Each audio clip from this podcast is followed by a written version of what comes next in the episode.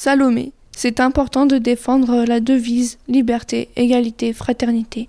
Défendons la liberté d'expression, car toutes les personnes sont libres de s'exprimer.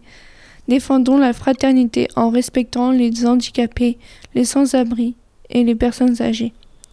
Que tout le monde soit égaux, que la personne soit jeune, malade, de, de différentes couleurs de peau. Soyons heureux de défendre la liberté, l'égalité, la fraternité entre les hommes, les femmes et les enfants.